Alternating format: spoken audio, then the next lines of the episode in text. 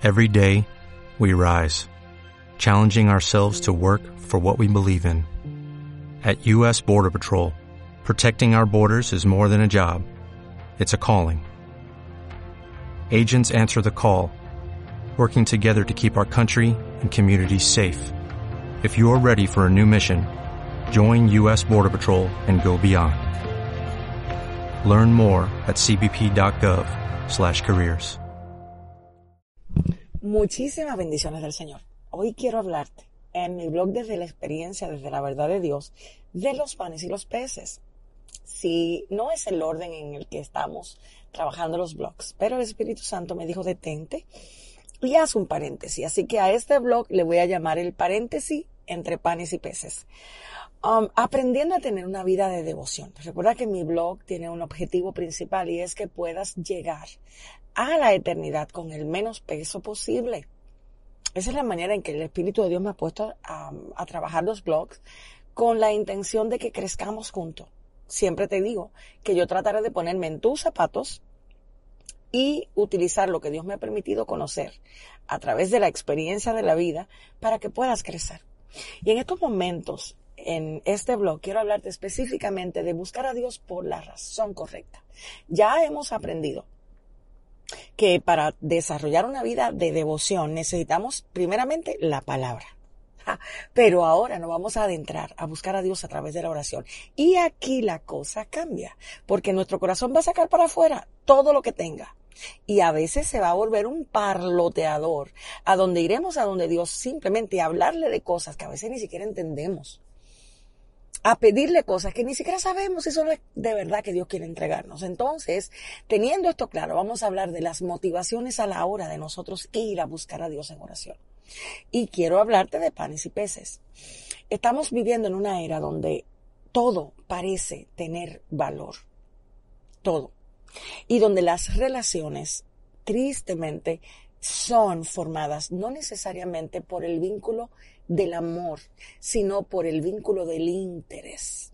Y muchos de nosotros hemos aprendido a mirar a Dios como el osito que tiene algo dentro que nos puede responder. Nosotros necesitamos purificar las intenciones de nuestro corazón a la hora de buscar al Señor. Porque a veces nos postramos, a veces vamos a orar, no solo a tirar nuestras cargas, sino a veces a llenar la libreta con lo que queremos que Dios nos dé. Y esto me recuerda la historia en la Biblia de los panes y los peces. Jesús sabía muy bien las necesidades del hombre. La conocía tanto y para él era de sumo gozo poder bendecirle con la comida. De hecho, a veces se los llevaba al desierto. Y al tercer día que ellos tenían hambre, retaba a sus discípulos diciéndole cosas como denle de comer, como si fuera tan fácil tomar a una multitud de cinco mil personas y de la nada darle de comer. Por eso a veces decían algunos de ellos, ni que tuviéramos todo el dinero del mundo, vamos a poder darle de comer. Hay escenario a donde Jesús te enseña realmente a entender para qué es la fe. La fe no es un medio para tú nutrirte, la fe es un medio para nutrir a otros. Y si no logramos entender esto claro, nuestras intenciones para ir a buscar a Dios siempre tendrán un motivo vinculado a alguna necesidad nuestra y no necesariamente de la de Dios. Y aquí es donde la cosa se pone interesante, porque Dios no quiere tener hijos prostitutos, Dios quiere tener hijos Ay, pastora, ¿a qué te refieres con hijos prostitutos? Mira, cuando nosotros aprendemos a observar las cosas, aprendemos mucho de ellas. Las relaciones de prostitución son relaciones de prostitución, no solo porque hay sexo, sino porque te pagan algo a cambio de lo que tú vas a hacer. Y hay muchas relaciones de prostitución, prostitución ministerial, prostitución de amistad, prostitución matrimonial. O sea, hay muchas relaciones a donde el interés es la razón por la cual yo me uno a ti y no realmente yo dar amor ni recibir el amor.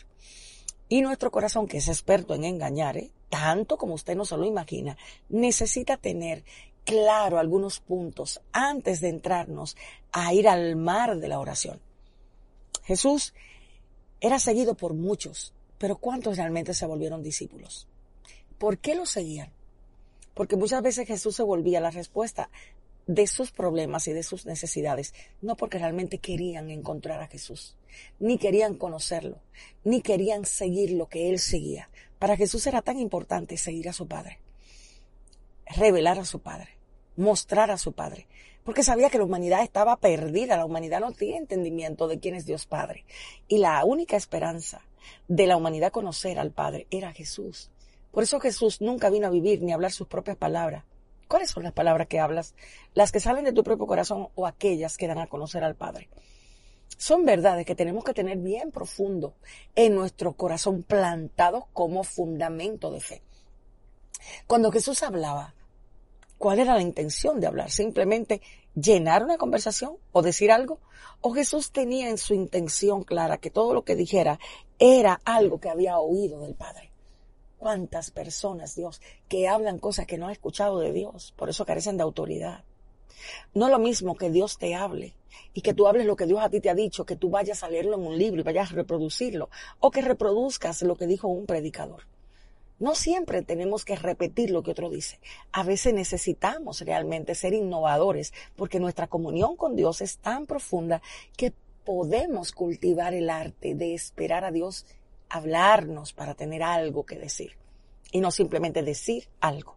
Como me dijo un amigo hace unos días, un pastor amigo me dijo, pastora, yo no quiero escribir porque quiera decir algo.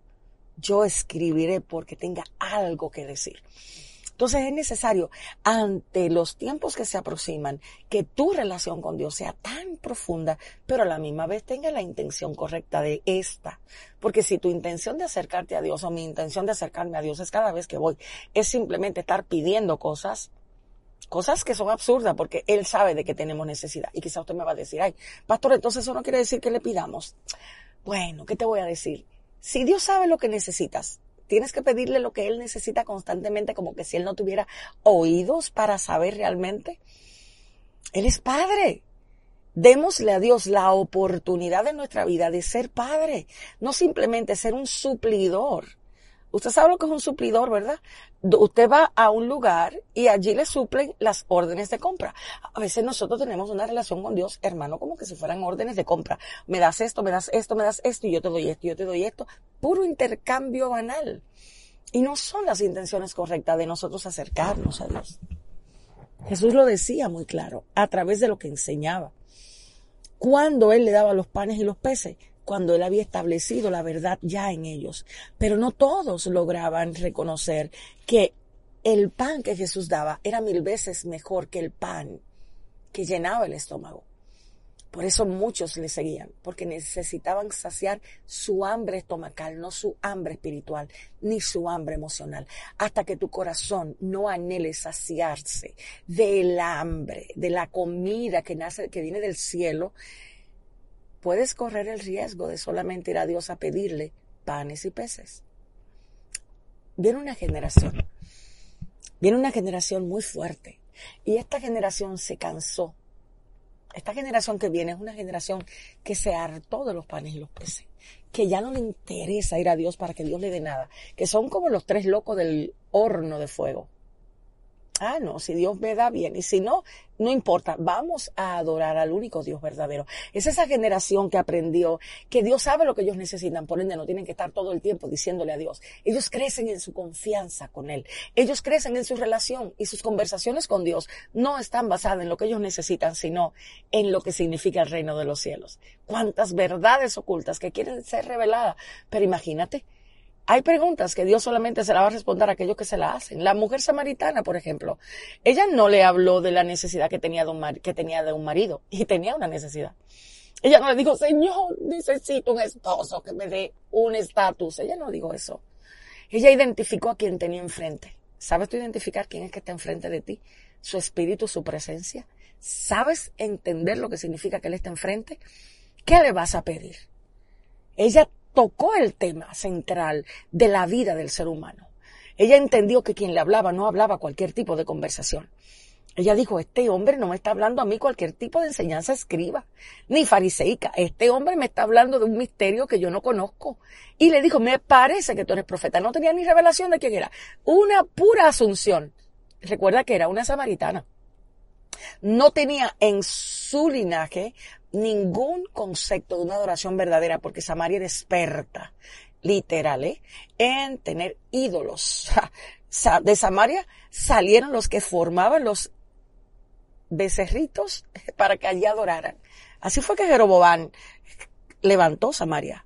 Jeroboam levantó Samaria porque simplemente no podía soportar que las personas fueran a adorar el lugar correcto. Y así hoy hay días, Jeroboanes, levantándote a ti constantemente becerritos para que te detengas a adorarlo. El becerro de las palabras de ánimo, el becerrito de las palabras de consolación, el becerrito de las palabras y las promesas. No necesitamos eso. Si tenemos a la verdad revelada dentro, no necesitamos otra cosa que no sea conocer esa verdad.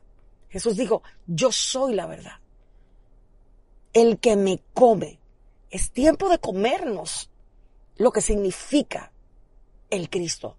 Es tiempo de entender quién es Él y para qué estás en la tierra. ¿Tú crees que tu destino simplemente en la tierra es pasarte la vida trabajando? viviendo aún para una familia, eso es bueno, pero no es tu objetivo. Tú eres la representación de Dios en la tierra. Eres la palabra viva de Dios aquí en la tierra. Eso fue lo que hizo el Hijo. Eso vamos a hacer nosotros. Pero hasta que no quememos los barcos y no quitemos esta constante necesidad de ver a Dios como un suplidor de necesidades y no como la fuente misma de nuestra vida, no vamos a cambiar la intención con que nuestro corazón se acerca a Él definitivamente está llegando el momento donde le digamos a Dios, ¿sabes qué? No me interesan los panes y los peces, no me interesan las respuestas de oración. Déjame, ayúdame a trabajar, Señor, ayúdame a ser diligente. Dame la fe necesaria para esforzarme, pero ahora voy detrás de algo que tiene valor eterno, que tiene trascendencia eterna y que va mucho más allá de lo que jamás yo me pude imaginar. Panes y peces se ha vuelto la respuesta para muchos porque no supieron qué pedir. Solo pedían para sus necesidades. Pedid y se os dará. ¿Qué estamos pidiendo? ¿Pides realmente revelación? Recuérdate, este blog está, um, está ideado para que puedas conocer el camino hacia la eternidad. ¿Qué pides? En tus tiempos, ahora que vas a empezar la devoción a través de la oración, ¿qué vas a pedir? Es bueno pedirle a Dios que, sane nuestras enfermedades, que provea nuestras necesidades, eso está bien, pero es la esencia de nuestra relación con Él. Termino diciéndote una conversación que tuve con mi hijo mayor. Hace unos días hablábamos acerca de la felicidad. Y él me decía, mamá, si la felicidad no se puede comprar con nada, entonces nada tiene valor, excepto Dios mismo. Llegar a entender esta verdad nos va a tomar muchos años. Estamos queriendo comprar aquellas cosas para nuestra felicidad. Y cuando hablo de comprar, no lo hablo en términos específicamente de dinero, sino de esfuerzo. ¿Cuántas cosas quieres adquirir con tu propio esfuerzo?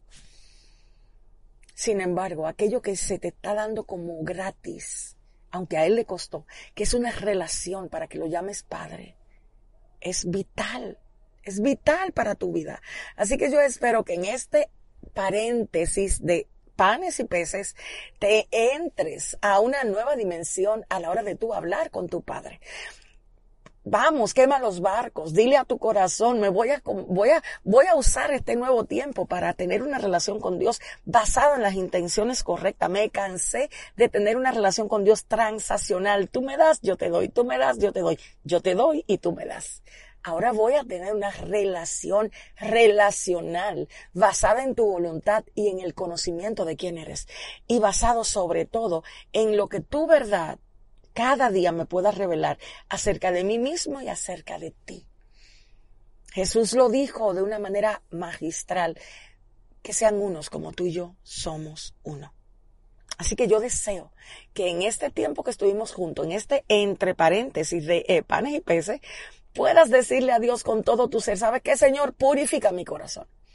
Límpialo de intenciones, de panes y peces y ayúdame a caminar en la tierra como si yo caminara en el cielo. Enséñame lo que es una generación genuina de gente de fe, no para vivir de lo tuyo, sino para vivir a través de ti.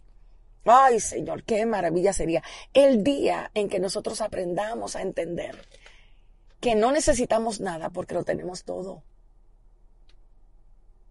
que las necesidades no deben ser el centro de atención de nuestra relación con Dios, sino simplemente son la excusa para nosotros aquí en la tierra ejercitar cosas como la perseverancia.